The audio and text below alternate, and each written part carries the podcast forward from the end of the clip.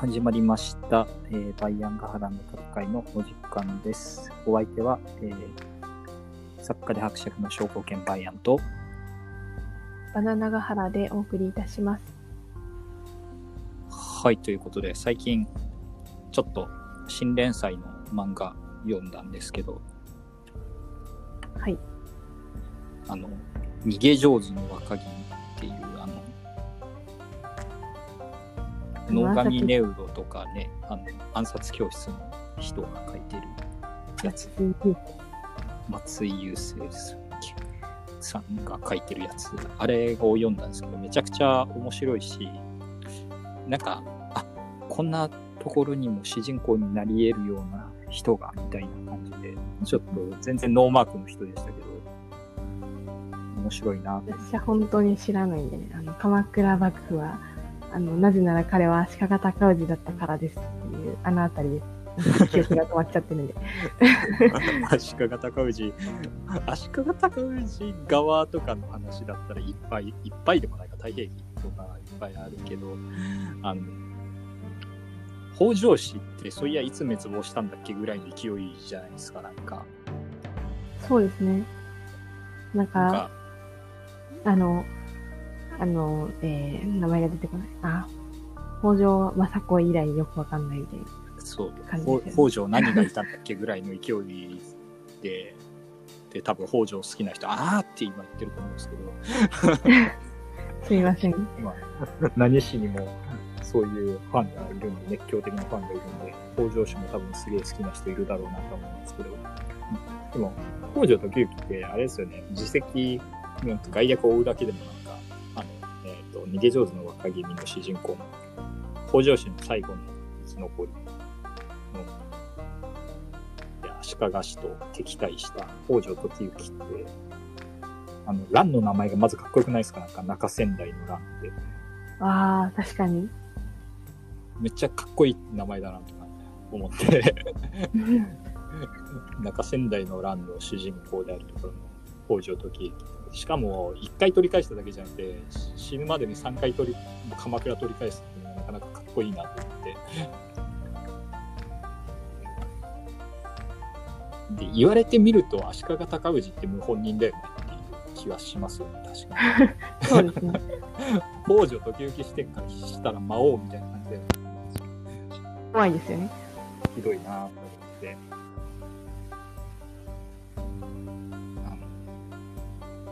と、第2話で面白いなと思ったら、裏切り者のおじさんが強いのがちょっと面白かっ めっちゃ強い方です。た。古代名詞で強いのが。ああいう、ああいうところも面白いですね。なんかグッときますよね。そうですね。鬼畜、鬼畜だけど強いんですみたいな。素敵設定。設定というかですね。うん、でもなんか、先を知っていると、この人も死ぬのか、この人も死ぬのか、みたいな感じになってしまうよな。そうですね。私は全然その辺知らない。んか、この人も死ぬのかっていうか、まあ、具体的には一人ですけど、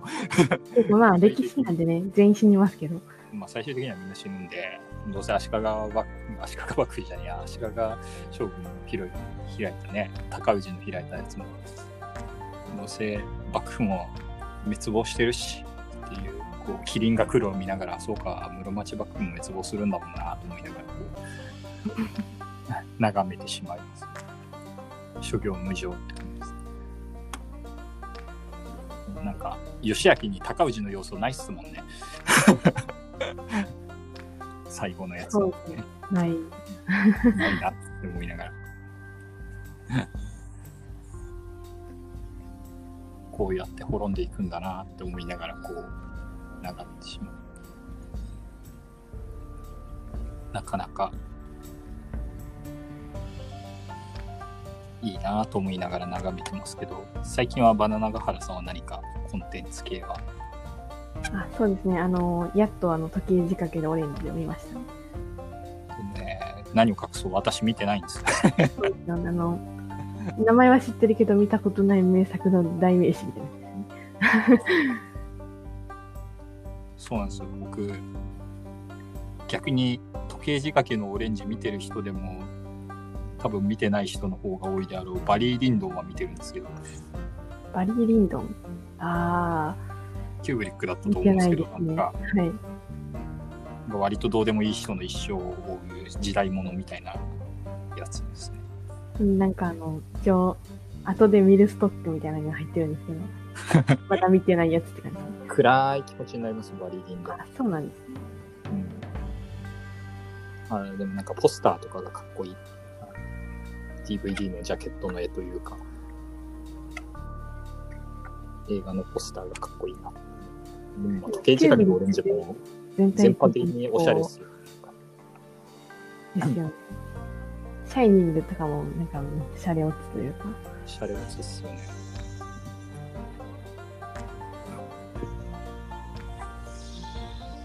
でもなんかめ、ワンシーンにめちゃくちゃ時間かけるんですよね、確か。キューブリックが。キューブリック、映画長くないですか、キューブリックの映画。バリー・リンドンなんか途中で休憩入りますよ、休憩。あ、そうなんですか。へえ。愛のむき出しも、あれですよ。途中休憩はい入って、はいですか。珍しい感じのやつです。時計仕掛けのお兄もそういえば多分長いですよね。うん。キューブリック映画は長いのかもしれない。あとはあれですね、あの、シャイニングのような原作者から、やめてくれっていうふうに言われた。時計仕掛けのお兄さん。あなんか最後の一生分が丸々ない映画になってて、諸事情により。あ、そういうのやりがち。で、なんか最後の一生でだいぶ話のテイストが変わるはずだったんで、それがないからなんか、こう、あっていう感じになってるようです。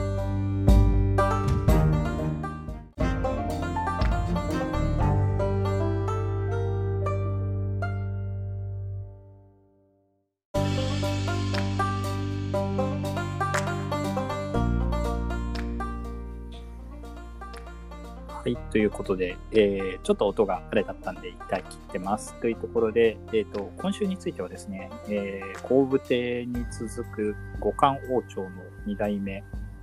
えー、名帝竜宗を取り上げたいかなというふうに、えー思っております。はい。えっ、とですね、名帝は、まあ最初は皇太子ではなかったんですけれども、一番聡明ですと、兄弟の中で一番聡明で、えっ、と、具体的な皇太子に選ばれるまでのエピソードとしては、まあ10歳の頃から春秋をそらんじることができて、木とか言われてます。あの、こう、後部で、きなりとか言われてますけど、怪しいって意味であの、すげえ、こいつみたいな意味合いで言われてますが、えっと、はい。その後、あれですね、えっと、土地調査の時とかに、えっ、と、不審なメモを発見して、後部邸流衆が、このメモの意味がよくわからなくて、えっ、と、役人を問いただして怒ってたんですけれども、後ろからそっと、この、後の名帝となる竜宗が出てきて、えっ、と、いや、これはこれこれこういう意味で、えっ、と、この土地とこの土地は皇族がいるから、あの、比較の参考にならない。要するに、不正がまかり通ってるから参考にならないから、あの参考にしちゃダメだよ、みたいな、意味のメモですよ、みたいなことを言って、で、えっ、と、調べたら本当にそうで、で、名帝です。我が子ながら過ごし、みたいな感じになって、えっ、と、気に入られたと。で、その後、ちょっと、劉州の、えー、と最初の制裁というか皇后として立ててた各皇后が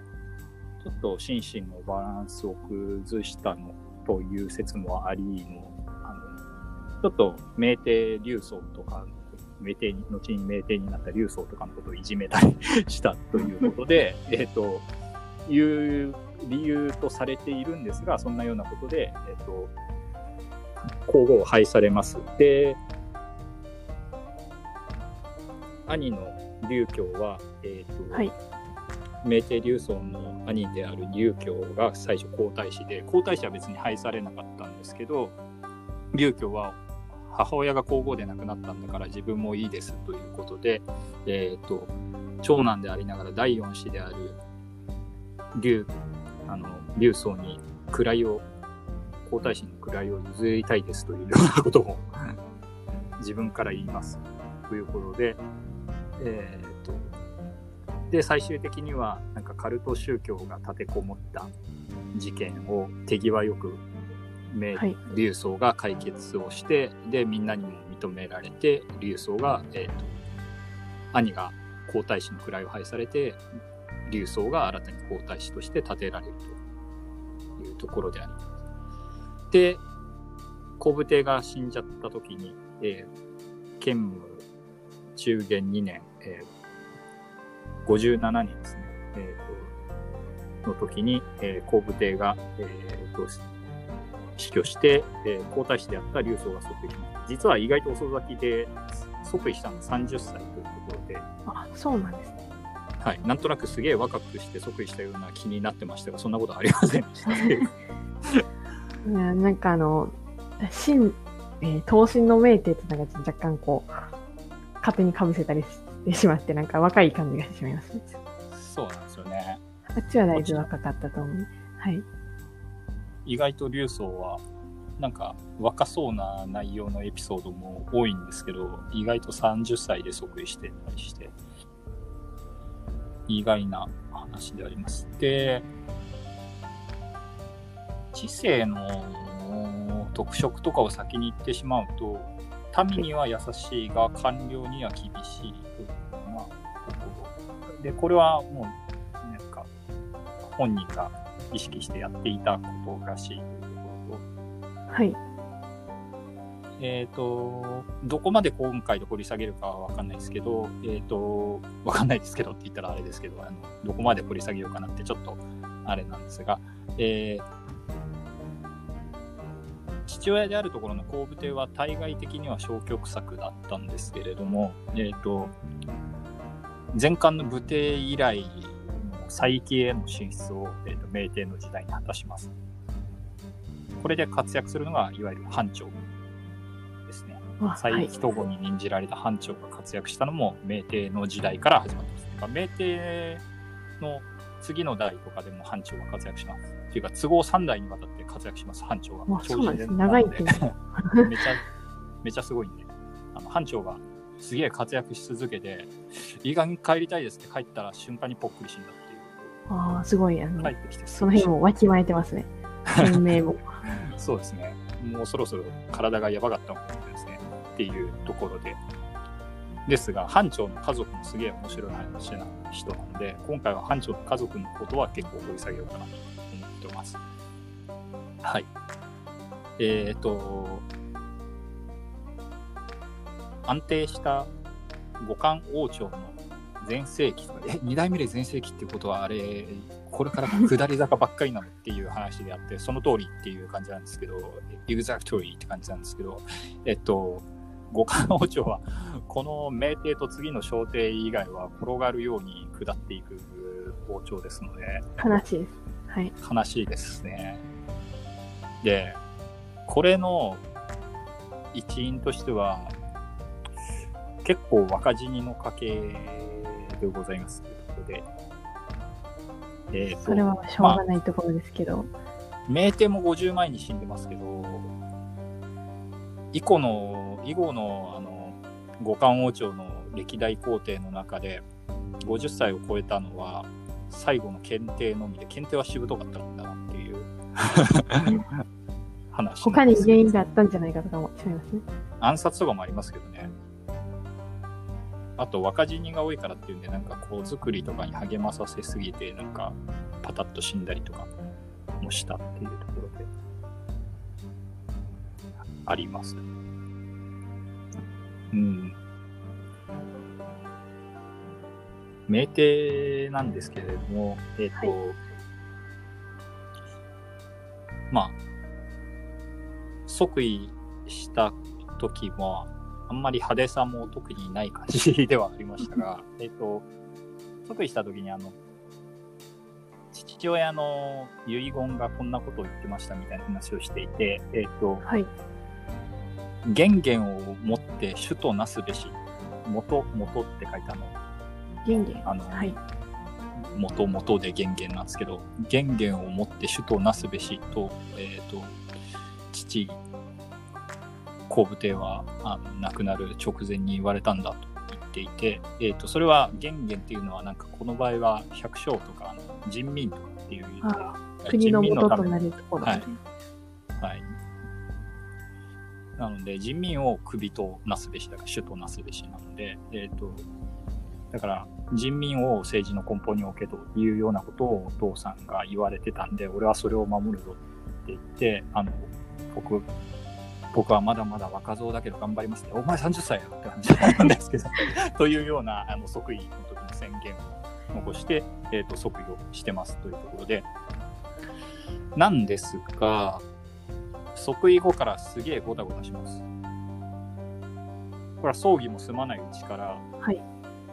えっ、と、政権を揺るがすようなゴタゴタが起きます。で一体何が？えっ、とですね、まず、兄上であるところの東海王劉教、自分からはい。位を。弟に譲ったはい立派なお兄ちゃんなんですけど、この人はすげえ仲良かったらしいです。明帝劉宗とは。あ、そうななんんです。が、はい。なんですが、が、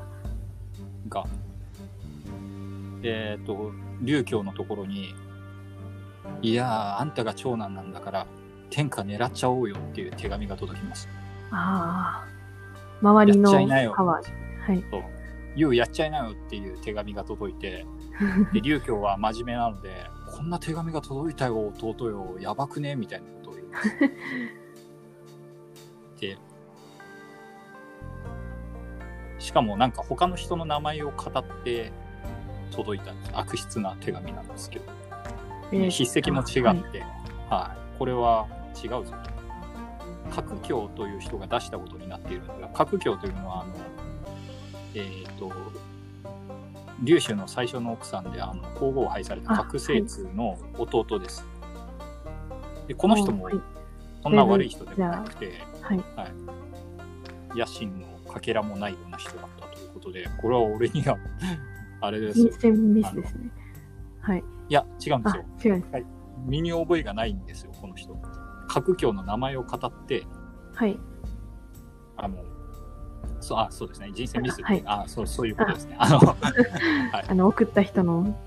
送った人が、あの、そうですね、語るにはちょっと微妙だった人ですよね。この、こんなことしないような人を選んでしまったので、あの名前を語るときに選んでしまったので、人生ミスかなという、確かにそうですけども、えっ、と、じゃあ誰が本当に書いたのっていうところで、この調べたところ、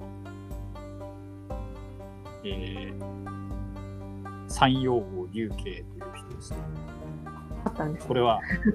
劉慶は劉宗の弟です。あら、劉宗の弟であるところの劉慶は、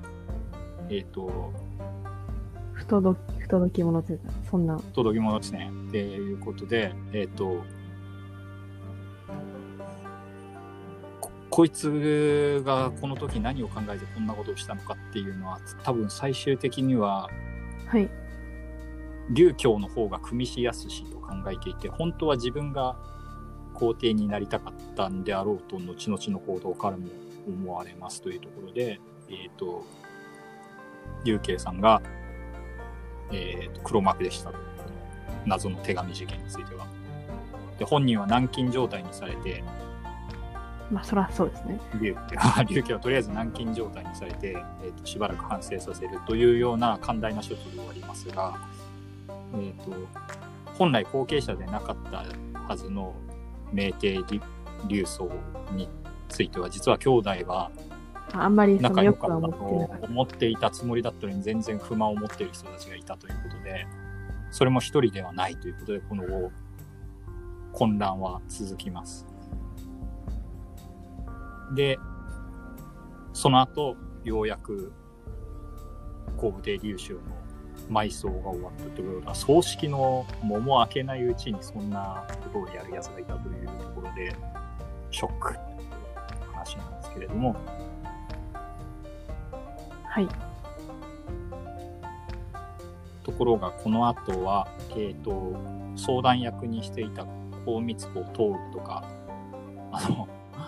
その辺のあの、先代の。琉州の時代からいた先代の 有力者。残した有力な奴らがどんどん病死していって、寿命がだんだん。で、そう、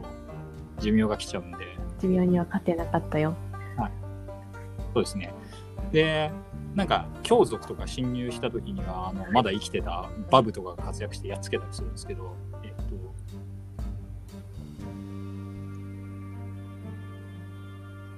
えーそして仲良かったお兄ちゃんも病気で急死してしまいます。あららら。あららら。雲行きがだんだん。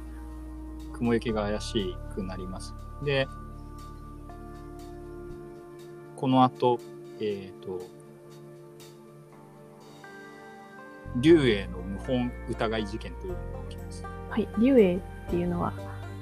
龍英というのは祖の王に報じられていた、えっ、と、龍、あのですね、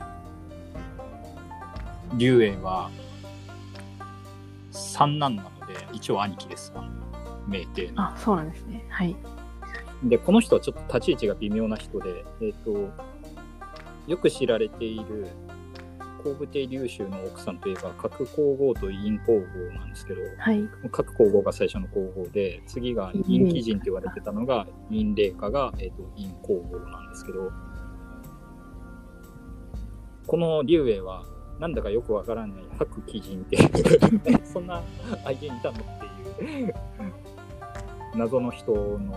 息子です。あの、あまりにも、どっから出てきたのこいつっていう感じなので、あの、元カノ説とかいろいろありますね。劉州が結婚したのが27歳で非常に遅いので、それまでに何の恋愛経験もなかったって怪しくねっていう話で突然出てきた白鬼人何の記述もない白鬼人何なのっていう話で元カノだった説とかいろいろありますから、そうなんですね。ということはで劉英は本当に三男だったのかとかいろいろ説もなんか疑いもありますが別に決まったなんか回答はないのでとりあえずなんかよくわからない人ですが白鬼人の息子劉英この人は変わった人ではい。当時新興宗教だった仏教にいち早くハマっていた人です。あー先見の明というか、すごいですなんか、で、この謀反疑いの話があった時に、なんか、発覚するより前になんか自分の部下が謀反の計画を起こしていたので、えっ、と、辞めさせましたが、先に謝りますみたいなよくわからんことを劉英は言います。はい。で、一応、劉明帝はそのことを信言うことを信じて、えっ、と、御事乗りして、いや、こんな、功労とともにブッダを愛して、あの、すごく信心深いお兄ちゃんが謀反をするなんて信じられないから、謹慎するだけでよしとしますみたいな、なんか、はい。文章を出しています。で、ここは一旦そこで落ち着きます。で、なんですが、劉英はアウトローとも結構深くつながっていたということで、はい。仏教はそもそもその頃は新興宗教だったので、割とカルト色も強く、あ、そんななん感じでかよからぬ人たちも結構信仰していたらしいです、初期仏教は。あります。まあ、それが後々不幸を生むというところであります。で、この後もバタバタ先代の皇武帝の家臣たちがバタバタバタバタ死んでいって、えっ、と、最終的に母親である皇太后の陰霊下も死ぬと、えっ、と、明帝がバリバリ政治に本気を出していくというところで。ま、モットーは、だから、あの、さっき言った権限を持って主となすべしで、民には優しくなんですよね。で、一方、官僚にはめちゃ厳しい、豪族にもめちゃ厳しいのが、えっ、と、明帝あそうなんですで、で意、外と厳しい人なんです。厳しい人です。えっ、と、五感上の、はい。あの、人物評価みたいなのが最後にくっついてたりするんですけど、あれの中では、性格が偏屈であるこれ詮索することを好んだとか、なんか、ディスられております。ただリアルなディスられ方を。そう姿勢は良かったよというふうにはされてますが、えっと、本人の性格的にはあれだったという感じのことを書かれております。で、えっと、劉宗は、えっと、家臣がなんか悪さをしたという時のあの、ムチ打ちの刑みたいなの、杖で打つ刑を自分でやろうとしたりします。で、逃げた家臣の男をはい杖持って追いかけたりしたとかいう、宮中では走って追いかけっこして、またかよ交換を、交換を自ら叩くのはやりすぎですとか言って、なんか別の人に、別の進化から諌められてやめるようにしました。というわけで、なんか、やばい人なんですけど、はい人に言われるとやめるっていう聞き分けの良さがある。というところがあります。えー聞き分けが、はい。はい、あ、あ、面白いですね。そうと、なんか、この辺、武帝とかだったらね、すぐ休憩とかにし、武帝も死刑をやめて休憩にするとかいう聞き分けの良さはあるのかもしれないけど、なんか、ちょっと、ヤバめの片鱗を感じる、独裁君主の片鱗を感じるんですけど、えっと、えーっと、その一方で聞き分けが全くないのがさっき言った竜慶でして、はいえ。っと、寛陽竜慶は先生術師を集めて、天変地異を起こして、俺が天下にとかよくわからんことをします。あの、大地震とか起きて、どさくさに紛れてクーデターを起こしたいな、みたいな、すごい雑な計画。そんな、ま、そんな、いいんですか？そんな天命待ちみたいっていうか、天才を待ってて、成功しないんじゃないですか。成功しないと思うんですけど。で、劉宗は劉家を、えー、と転封して、となんかちっちゃい国に 追いやるんですけれども、まだでも処刑したりしません。というところではい。あります。で、一方で官僚にはすげえ厳しく当たっていて、えっ、と、皆さんは梁将という人のことを覚えていらっしゃるでしょうか？馬燕が、馬燕の話をしたときに、えっ、と、馬燕の、えっ、と、馬燕はば、えっ、と、梁将のお父さんと友達だったから、梁将がすげえ偉くなったと思う。馬燕は、梁将のことを目下のように扱ったんで、両将はすごいそれが気に食わなくて、バエンが死んだ時にすげえ残言をして、あバエンを落とし入れようとしたんですよ。死後を貶めようとしたんですけど。というわけで割と嫌なやつ両将なんですが、えっ、と、この人は才能はあって、あの、なんていうんですかね、めちゃくちゃ記憶力が良くて、あの、いろんな、いにしえの儀式とかのめちゃマニアやって、はいで、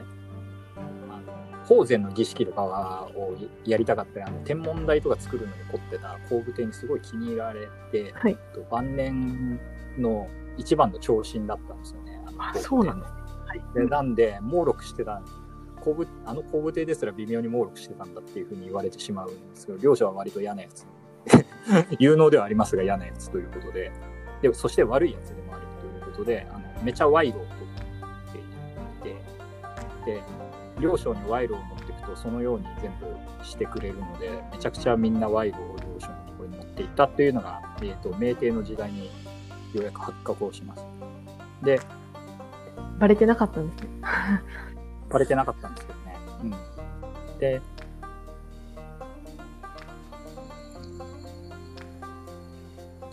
明帝は若い頃、両将に頼んで、あの、偉い儒学者のところに付け届けを渡して俺の家庭教師になってくれよとかいうことをやってたりして両将と仲良しだったり実はしたんですけれども袖の下を容認してたのはまだ皇帝の位になかったからだということで態度を一変させまして 両将の賄賂が分かった瞬間に投獄します。でていうか首にします。で首にして首にしたらえっ、と両将はあの匿名でえっ、と名帝のことをめちゃくちゃ悪く書く手紙をばらまきます。そんな、で、余裕でバレて捕まりますというところで。投ネ獄されてみたいなこと。投獄されて獄死します、両将さんはというところで。で、まあ、この事件の背景は、名帝が皇后に立ってたのが、あの、バエンの娘だったっていうところを関係してくるのかなという気がします。それ、それがうん大きいんですか？はいはい。大きいのかなっていうか、いや、わかんないですけど、バー皇后も両将のことは絶対よく思っていなかっただろうし、もしかしたらそういうことを言ったかもしれないですが、ただバー皇后はそんなに政治に介入しないというあの姿勢を貫いた人だったので、でバー皇后が出てくるときは大体バー皇后正しいことを言うので、ああ、そうなんです。そんなに、そんなに悪い人ではない、悪い人ではないっていうか、割と優秀な皇后な感じなので、後々ちょっといい話でも出てくる人でありますというところで、まあ、両将はこれで極死したんですけど、えっと、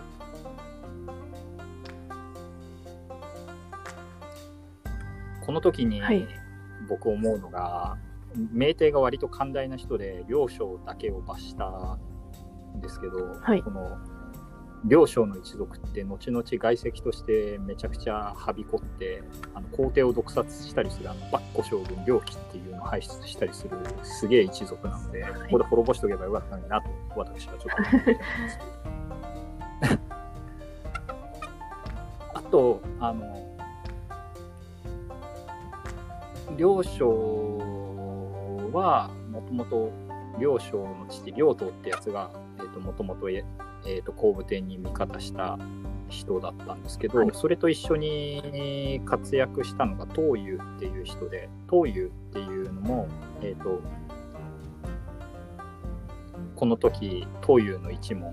も、えー、と両将が没落する時に一緒に、えー、と皇后の御事の利用を偽造したとかなんかそんなようなことをやったりして獄につながれて、はい。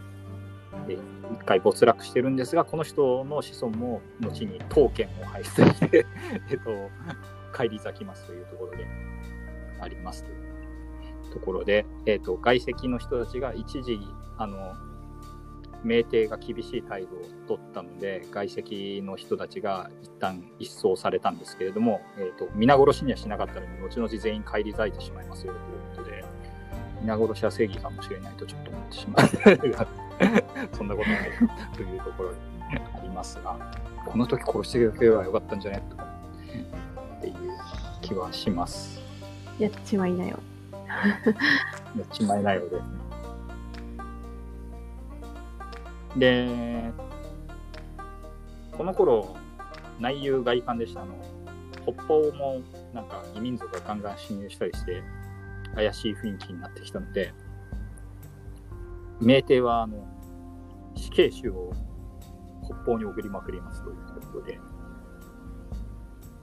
で、北方の終日に死刑囚を送ったんですけども、家族とかも連れてっていいかも、お前らもう帰ってくるなということで、北方に全員移住させます、あの死刑囚とかを。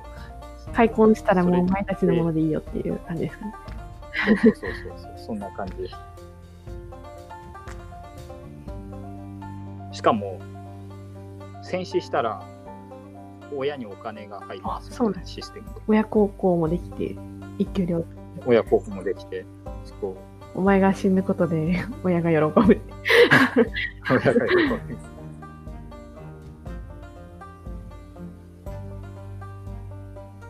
でそんなことをやってる間にまた問題を起こす竜慶ということで 忘れてました。はい。もう一回ポップアップしてくる風景で、この人は、この人がなんでこんなにはい。天下を狙ってしまったのかっていうののなんか、そ理由の一つとして、即位を、はいそう、即位を狙った理由が、顔がめっちゃ龍州に似てたっていう。あらら。もう子供の頃から、あなたお父さんにそっくりねってはい言われ続けて、育ち続けたんですけど、顔だけだったっていう、似てたの。で、人相見の人のところに行って、俺って本当に悲しみ。皇帝に似てるだろうっていうことで、父上は即位したのが30歳だった。俺も今30歳なんだって言って、挙兵すべきじゃないかっていうふうに、どう人相に出ているって言って人相に聞くわけですね。そう。で、人相見はそのまま竜明帝竜かま尊とかまって駆たけ込んで、弟そのめっちゃひどい、すごいこと言ってますっていうふうに作ります。で、はい。しくりに行ったというのを聞いた聞いた慌てたり龍慶はあの自分から出頭して牢屋に入ったんですけど、い監視の目がみ緩むとまたなんか調子こいてあの明帝竜僧にあの呪いをかける儀式とか始めたりします。ということで。で家臣から、えー、と範中っていう家臣がいるんですけどこの人はあの、えっ、と龍州の実はいとこだったりしますあの龍子ではないですが母方のですね母方のいとこからあのはい。これはもう兄弟とかは私事を差し挟むべきではなくて処刑すべきですという真っ当な意見が出ます そうだねその通りだねっていうその漢。王朝というのは、えー、と高祖劉邦から連なる非常に歴史のある偉大なる王朝で、えー、とあなたの私物じゃないんだって言ったという すごい人なの。で明帝は打ちそう切れることだと思いまなくお前の言う通りす。至極って言。って、はいえっ、と、処刑の、あの、役人を送るんですが、それを察知した龍慶はすでに自殺していたということでしたと。まあ結局死に追いやったということで、明帝はちょっと反問奉納したらしいです。が、こうして、はいえっ、と、一番の問題児を始末したそ の後に取り掛かるのが大事業ということで、治水です、治水。はい。黄河の治水をやるんですよ、流流僧は。ということで、はい。そもそも、黄河なんですね。はい。えっ、と、新松五官書の動乱の一番でかいのは赤尾の乱だとですけど、えっ、と、赤尾の乱ってなんで起きたかっていうところで、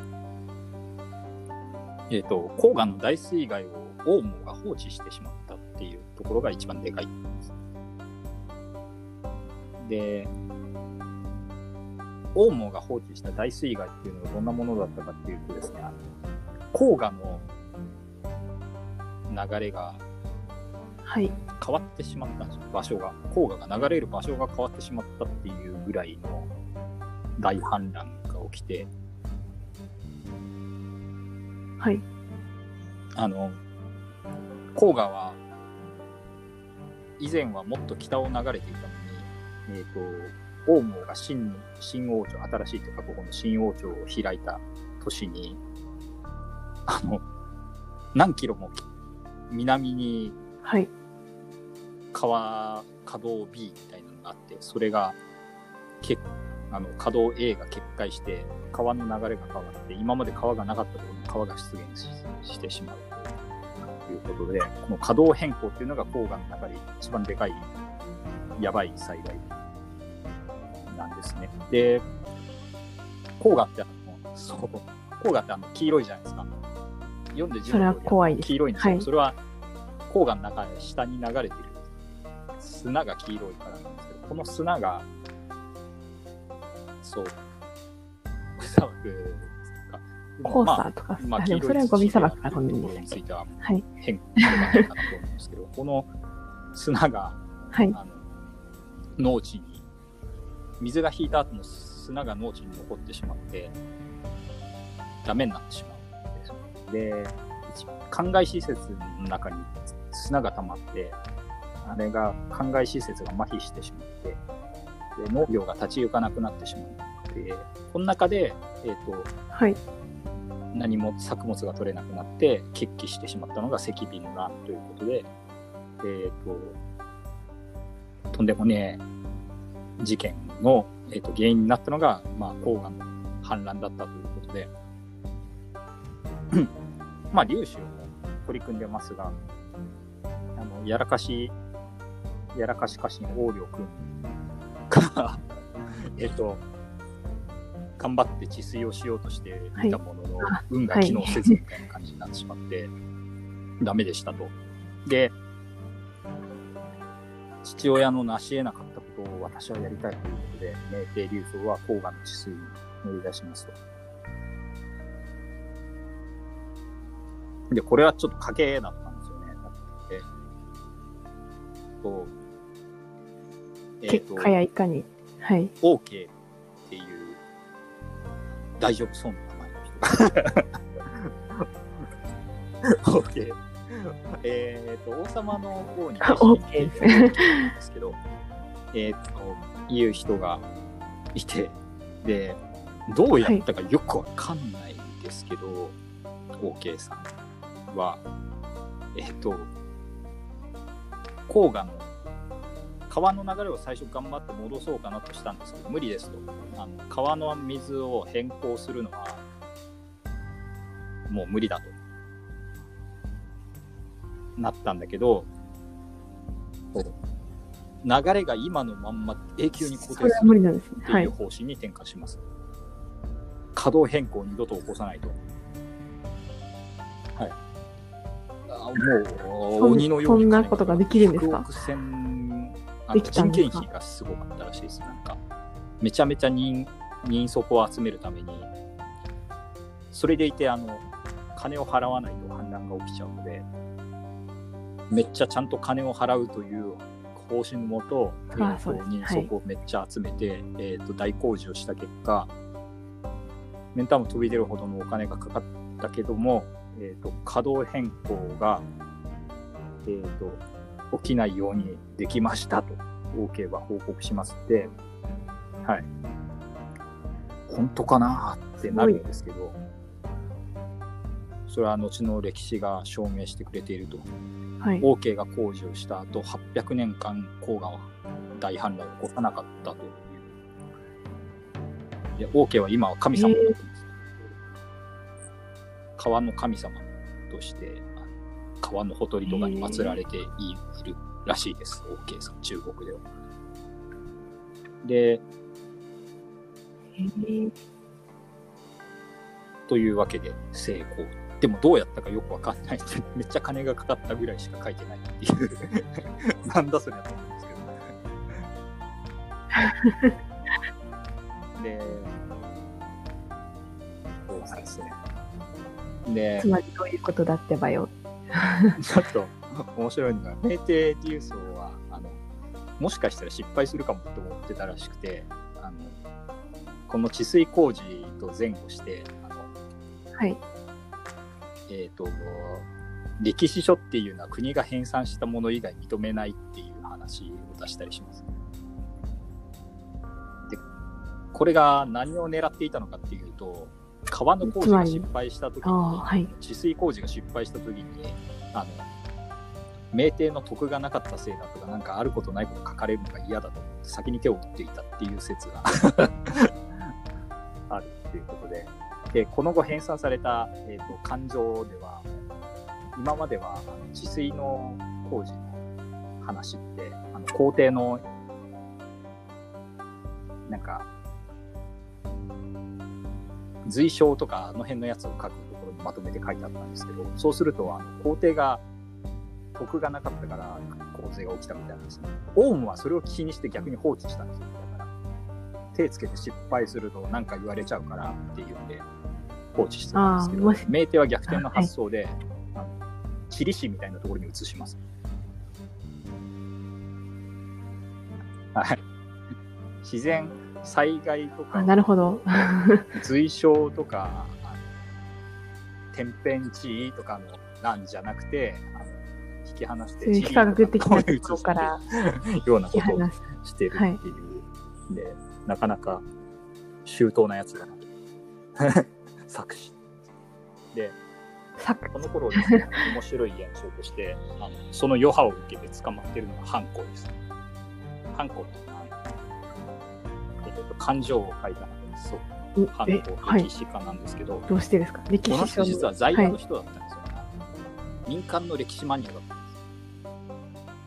そう。でそうだ民間のったんですね。歴史マニアであったところのハンコさんは、えっ、とあ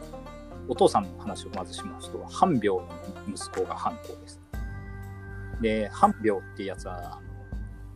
えっ、と一班二班とかの班に、えっ、と虎みたいな字の表って書いて、えー、と半病なんですけど半病はえっ、と後部帝フォロワーというか、えー、と介護の手下だったんですけど、えーあの介護ってあのめっちゃ粘ったはい。粒子と戦った軍友の介護の手下だったんですけど看病は途中であの介護勝つ目なしと見てあの欧明論って言って粒子に従っといた方がいや天下統一するやつっていうのは必ず出てくるからそういうやつが誰なのかを見極めてさっさと下った方がいいぜよ旦那っていう内容の欧明論っていうやつを書いて、えー、と介護の独立の野心に水を差して嫌われて出本して るのが、えー、と半病だったんですけど半病は、えー、と式の続きを勝手に書いてました。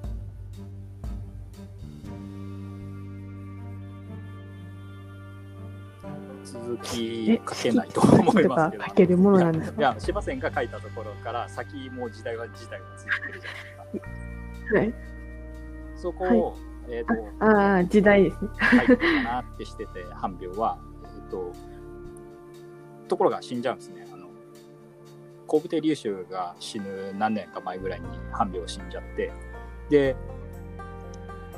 歴史マニアだったハンコはお父さんの後を継いで、その後の歴史とかをずっと書いてます。書いてました。で、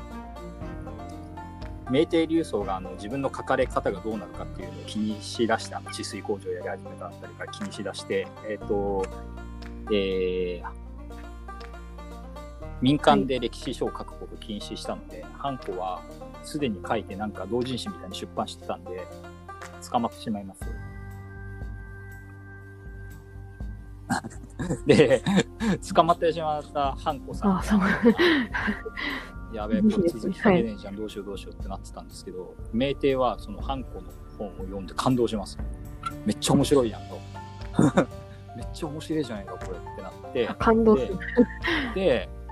お前はじゃあ、この。我が王はい。朝の話を全部書けということで、えっ、と、漢序の執筆を任されるというと、大出世ですね。大出世。はい。で、まあ、それの、それの、えっ、と、大出世の裏取引で、はいあの、皇帝の徳に関わるようなところには、あの、洪水がどうとかいうところは書かないよっていう、まあ、取引がなされたのかなという感じはありますけれども、まあ、そんなような感じで。で、ハンコが取り立てられると一緒に、えーとハンコの妹、ハンショウ。この人も、えっ、と、歴史マニアの女性です。ハンショウも、えっ、と、一緒に雇われて、そして、はい。超ムキムキの男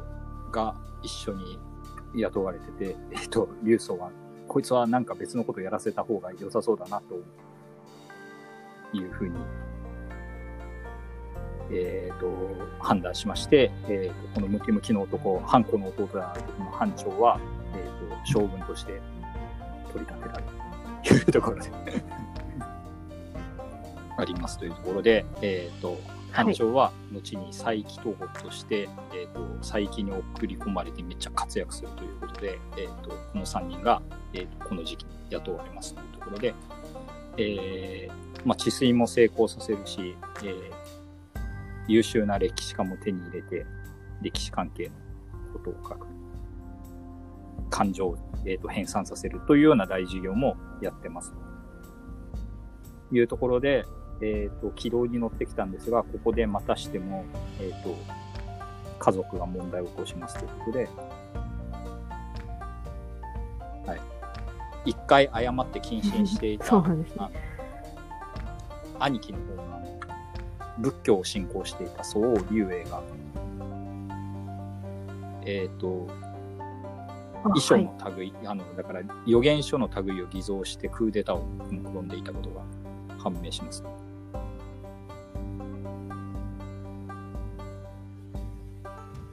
うん、あ、即位すべしみたいな内容だったらしいあん、あんでた。竜英即位すべし的な。そうなんです。で、えーっと、竜英の王位を廃して、えーっと、軟禁しようとする、知るっていうか、軟禁したんですけど、結局竜英は、えーっと自殺してしまいます。ということで、都合、兄も一人殺し、弟も一人殺しということで、えっと、割と血みどろになってしまう。季節して。でもこれはもう周りが悪くねという気がするんですけど。はい。で、そうですね。メンテは悪くないですね。これ、はい。竜、明帝竜宗は本当に竜英のことは信頼していたらしくて、非常に謀反されたのがショックだったらしいんです。で、大義国事件が起きます。兄竜英をたぶらかしたのは誰だと大、話になって。そう、あ悪しき者があ、こんなことするはずがないっていう。たばかってあんなことをさせたんだ。そう竜英の国というのが始まってしまう。めちゃくちゃ逮捕されるということです。あらまあ。1000人以上が逮捕されて、えっ、と、新、処刑されたやつだけで1000人ぐらいとか言って、で、数千人が牢獄につながれたと言われております。で、えっ、と、自白したり、捕まったやつをさらに拷問にかけて、えっ、と、芋づる式に逮捕していくんですが、えーそれがですね、犯人は出てくるもんなんですか、と、ある時あの、はい。事業士って言って、あの、弾劾したりとか観察を担っている、えっ、と、役職の人がいて、その官老っていう人がいるんですけど、寒いに、えーと、ほがらかって書いて官老っていう人がいるんですけども、この人は勇気ある還元を行って歴史に名を残した人なんですけど、これ、めっちゃ冤罪っすよっていう話なんです。はい。あの、めっちゃ逮捕されてますけど、あの、えっと、逮捕したやつを、えっ、と、皇帝の命令で拷問にかけますと。で、拷問にかけると、誰々さんと誰々さんが関係してましたあのこの謀反に関係してましたって名前を言いますが、えっ、と、そいつに、そいつ、その名前を挙げたやつの似顔絵と、あと全然違う別人の似顔絵を見せました。そしたら違う方を選んだんです。ということは、こいつは苦し紛れになんかし聞いたことのある名前の人を出してるだけで、全然違う人もバリバリ逮捕されますよっていう、とんでもねえことになってますよ、今っていう話を、えっと、します。超命知らずだな、この人と思うんですけど、えっ、と、言っちゃったんですね。はい。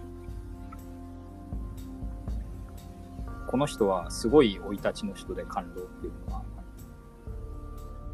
新末五官書のバリバリ動乱の赤尾とかが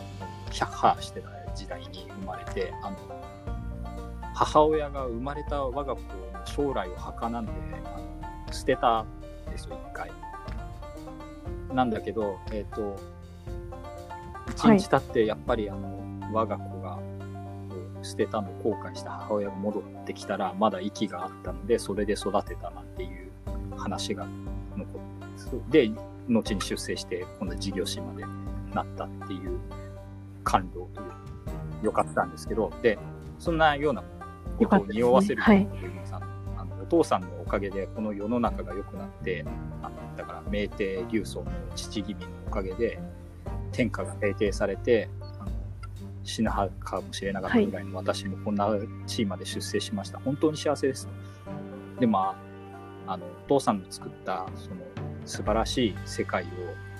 息子であるあなたが今壊そうとしてるんだみたいな。すげえこと言うな。これを、これは本当に忍びないことで、これをやめてくださったら、私自身は殺されても構いませんみたいなことを言う。ですね。で、うーん、そうなの？ってなって、あのちょっと考えさせてくれって、竜竜宗はなるんですけど、そこにもう一つ、あの、竜英が廃された後、はい。えー、と王様がいなくなったんで楚の国はある大衆が治めておりました。でこれがこの人がこの大衆からえっ、と宋王劉英の極を、えっと統治その反乱の元凶であったところの統治である、ここの大使である私も独自に調べましたがあの、ほとんど冤罪ですっていう 手紙を送ってきます、ここの大使がですね。で、この大使が誰かっていうと、円願と言います。円願というのは、えっ、と、はい。名門円家の最初の人とされております。円章の先祖ですね。円章の先祖がこの総流円あそうなんですを調べて、これは冤罪だと言って訴え出ます。という。で、ちょうど官僚が還元を始めたぐらいの時に、えっ、と、円願の手紙が届いて、見直しますという話を。で、明帝流宗は 見直しますと。はい。で、官僚を解放して、えっ、と、実際に私が調べるそうなるんだそうなんですけど、竜宗は自分で何でもやらないと気が済まないことなんですよ、明帝竜宗。何をやったかというと、あの、取り調べを自分が変わりますということで、あの1000人以上取り調べたらしいです、自分で。はい。で、何日も何日も囚人と入れ替わり立ち替わり面談して、で、冤罪だと思われる人をみんな解放してあげたらしいです。そうですね。で、ずーっと日照りが続いてたんですけど、明帝が取り調べを始めた日、雨が降ったっていう話が載ってます。本当かよはい。で、そういう絵天変地異はえっと、執筆をしましたベンチ怒っちゃって。というところであります。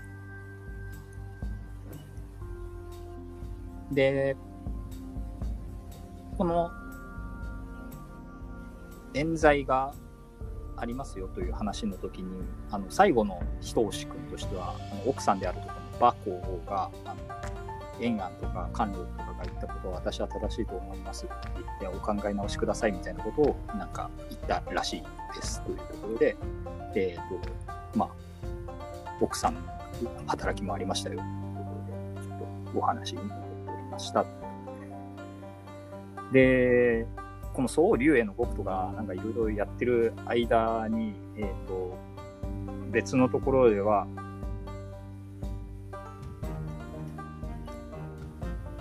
班長が大活躍してますということで、あの佐伯と班長ですね。えっ、と、はい。メテは、えっ、と、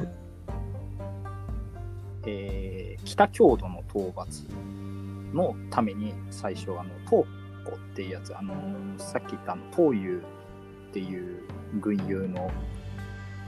甥いっ子で東湖ってやつがいたんですけど、まあ、これの部下として班長をつけて、えっ、と、北郷土の征伐に乗り出していて、で、班長は、えーっと、北郷土をバリバリに倒して、えー、と大活躍をします。で、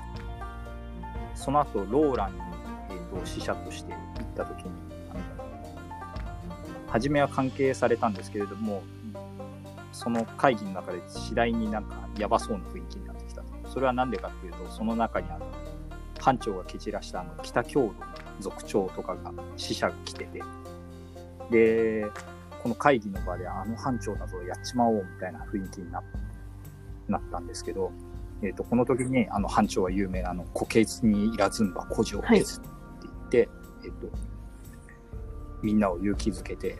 えっ、と、36人の仲間を引き連れて、何千人という人に囲まれながら、はえっ、と、この36人で突破して、えっ、と、班長たちが逆に勝って、で、ローランはこのめちゃめちゃ強いはい班長たちを見てビビり倒して、えっ、と、漢に降伏します。五冠に王朝に。参加に入りますということで。えっ、と、ローローラン、えーあ、中央アジア ですね。今の、はい。新疆ウイグル自治区とかになるのかな。そんなところの、えっ、と、国に、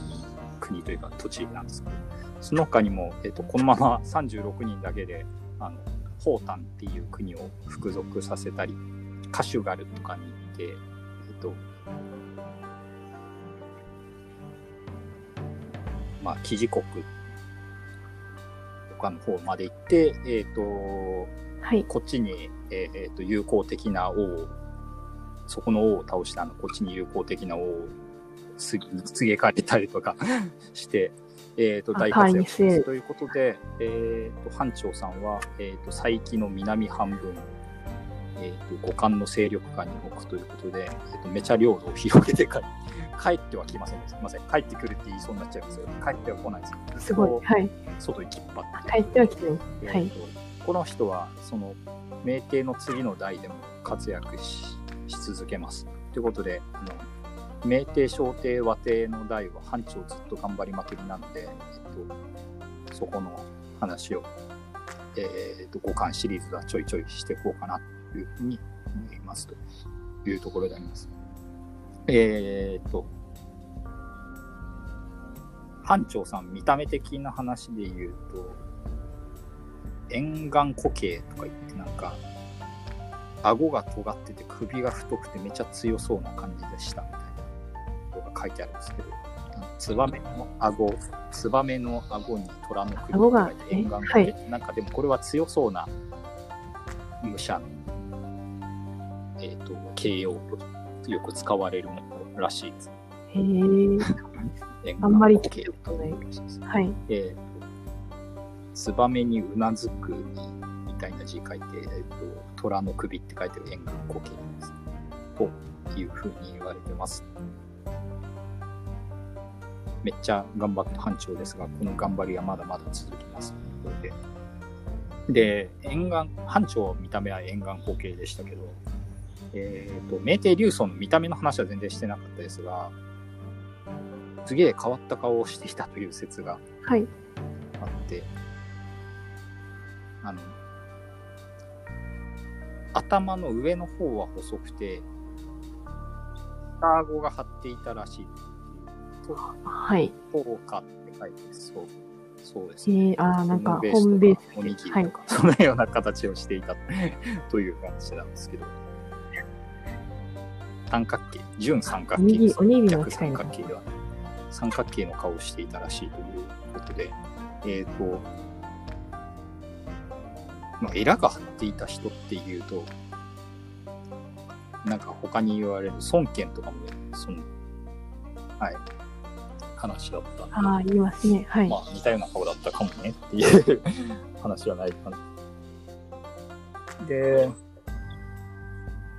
強そう。強強そう強かな、強そうです。かね。はい。まあ、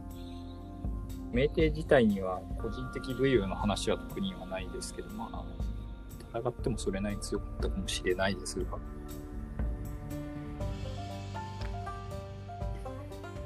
うーん、というところで、宋龍英の獄が終わってから4年後に48歳で死んでしまいます、明帝は。普通に病死です。で、父親と一緒で質素な埋葬をするようにというようなことを言っておりますと。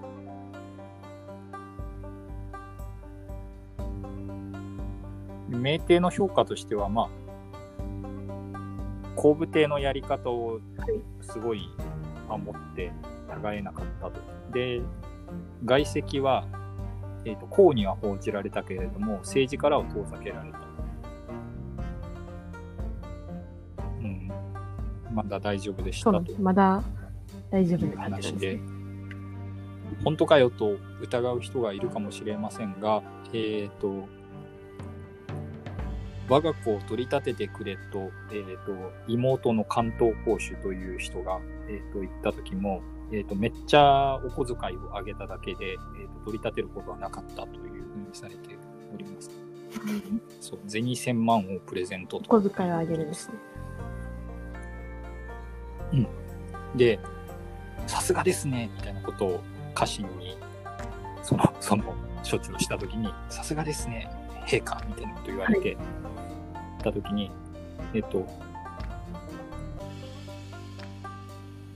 公爵とかっていうのは別にいいんだと。そう、お飾りの、えっと、貴族とかにする分には別にいいんだけど、はい、えっと、あの、政治家とか、あの、官僚っていうのは適任者がつかないと民が災いを受ける。だから身内でも任ずることはないって言ったということで、こう、常識人思います。で、他には、うん。後部帝粒子は天下を統一しましたけれども、あの、人口が回復しないことに痛く頭を悩ませて晩年ちょっと心病んでたっていう話があるんですが、えっ、ー、と、明帝の時代には、えーはい、人口がめちゃ増加したらしいという話がありましたということで、えっ、ー、と、お父さんの憂いの種だったのは、息子の代にはちょっと解決しましたよというところになります。で、刑罰の道理を正しく行い、法令はに、えー、どこかにちょっと紙は書いてます。で、めっちゃワーカホリックで、それはもう父親も一緒でしたけど、日の出から日没までずっと朝廷にいて、その辺は背中を見て、で、はい、冤罪はあのいろいろあったけれども必ず明らかにしたというところで自分で調べてすることねえと思うけどと思わないでもない。でさっき宋龍への獄はありましたけれども、えーと、囚人の数全体は、えーと、前漢の時代の10分の2ぐらいまで減りましたと。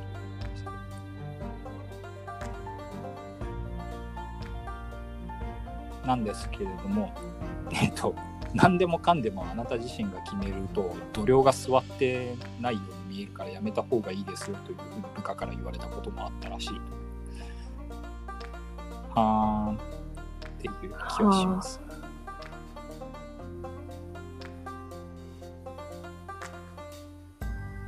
でもなんかそうそういうのもなんかいい人っぽい。なんか、なんか、親しみが逆に持てるかな。親しみっていうか。うん。向いては何でも自分でスパスパ決めようとしたがるところがあったが、まあ、よしあしですよね。まあ。そういうのはよく、うん、まあでも言われるって言われるんですかね。長州もなんかそんなことを言われていたような気がします。他の人が出るわけないからやめてって。なんか反省的な理性の持ち主だったみたいななんか書かれ方をしているということで、まあ言うこと聞くしねっていう、周り。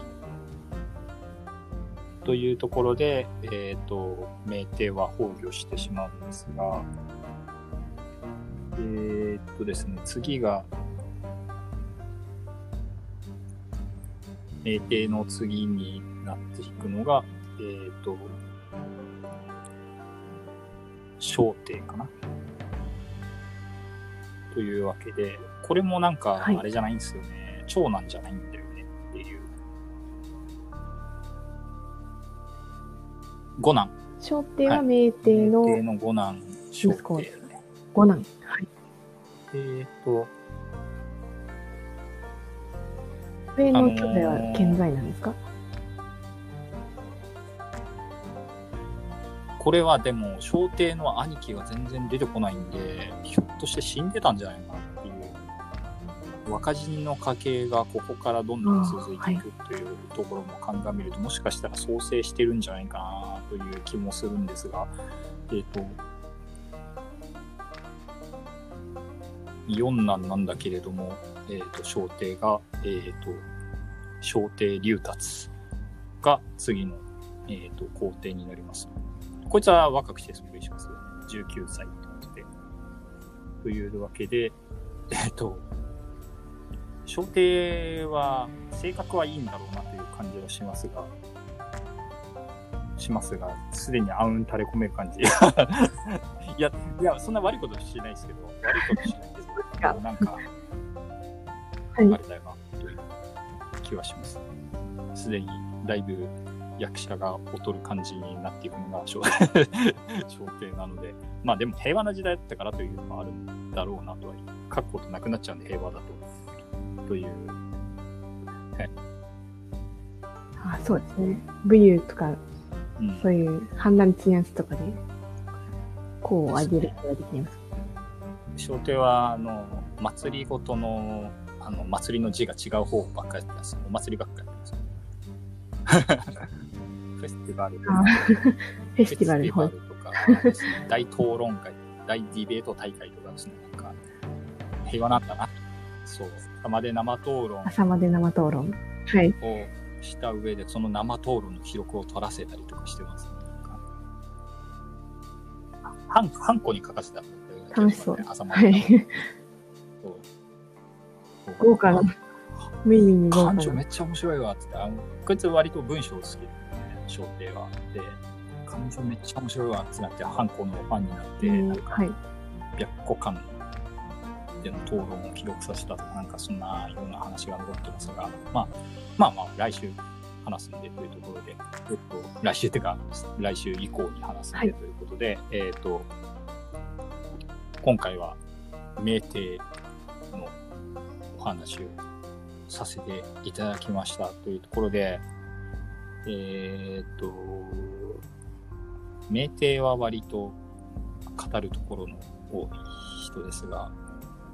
小帝、和帝、うん、その後とかなんかもう赤ん坊とかで一瞬で死んだりするやつとかいっぱい出てきて、おいおいっていう感じになっていくのが五冠王朝というところで、最終的にどこに転がっていくかというと、えーっと、まはい。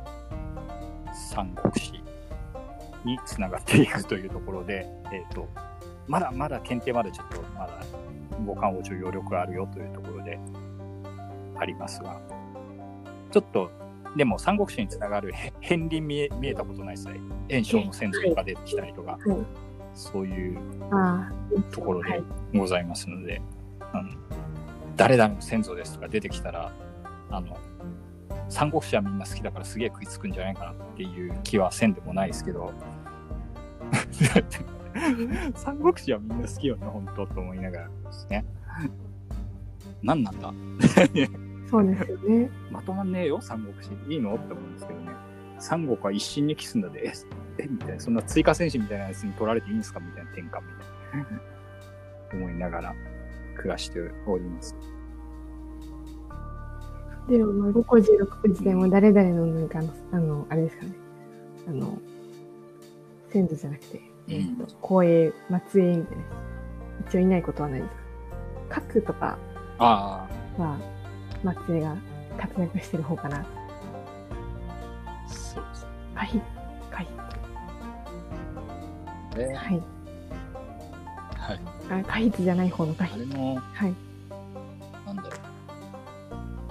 三国志に出てくるようなやつの先祖って、バリバリ悪いやつってあんまいないですよね。逆に。それってなんか、円安もそうだし、別にそうなんですね。曹操の先祖っつうか、あの、おじいちゃんとかも、極悪人ではないですもんね。なんか、悪いこともしてるでしょうけど。そう。激ヤバの人はさすがに失脚したり死んだりするんですよね、なんだかんだ。というわけで、えっ、ー、と、先祖は割と堅実にやってたり、あの悪いこともしてたけど、最最強の一角とかではなかったりするようなのが、やっぱり、あれで。円岩なんか先祖はこんな割と綺麗めのやつ、円岩で炎章なんか先祖は円岩でこんな綺麗めのやつだったんだとかいう結構新鮮な驚き。割といいやつだってことないです、円岩っていう気はします。有能ですね、円岩。円岩この後もずっと出てきます、確か。円岩確かね、四空とかになってるんですね。そうです。意外と。あの、円岩。はい。なかなか、はい。えっ、ー、と、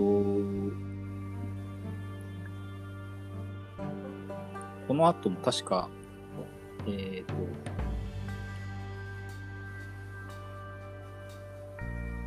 四空、四空になって、その後死となってるんで、おいおいと思いますね。なんか、三校のうち二つを歴任したんだっていうわけで、めちゃめちゃ、えっ、ー、と、出世します。まあ、ちょっと、えっ、ー、と、後の人の、小帝とか和帝か、はい、和帝の代まで確か、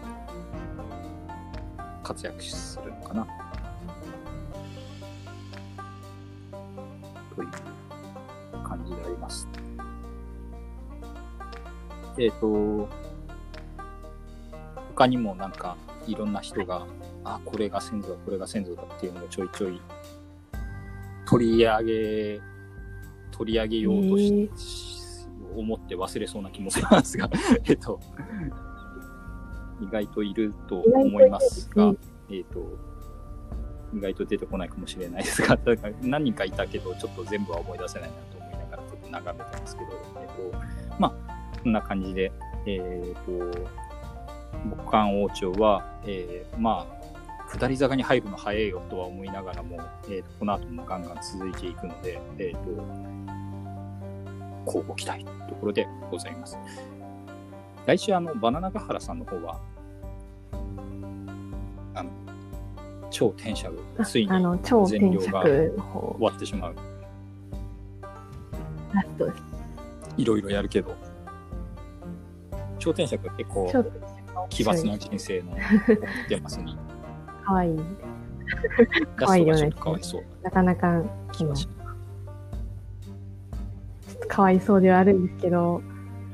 親しみ持てる感じのキャラクター像な感じがします。はい。メテ流走。ほとんど家族に振り回されて終わったなという気はしました。サバイバル能力。まあ、頂点者が振り回すことですかね、どっちかっていうと。翻弄しつつ翻弄されつつ。な感じですかね。はい。運命に翻弄されてもいるかなという気もします。本人もなんかいろいろやってるなっていう感じ。なんかあれですよね。最後の君主ですけど、なんか無意無策で、そう、無意無策で終わったタイプの最後の選手じゃないんですよね。いろいろやったけど転びましたっていうタイプなんで。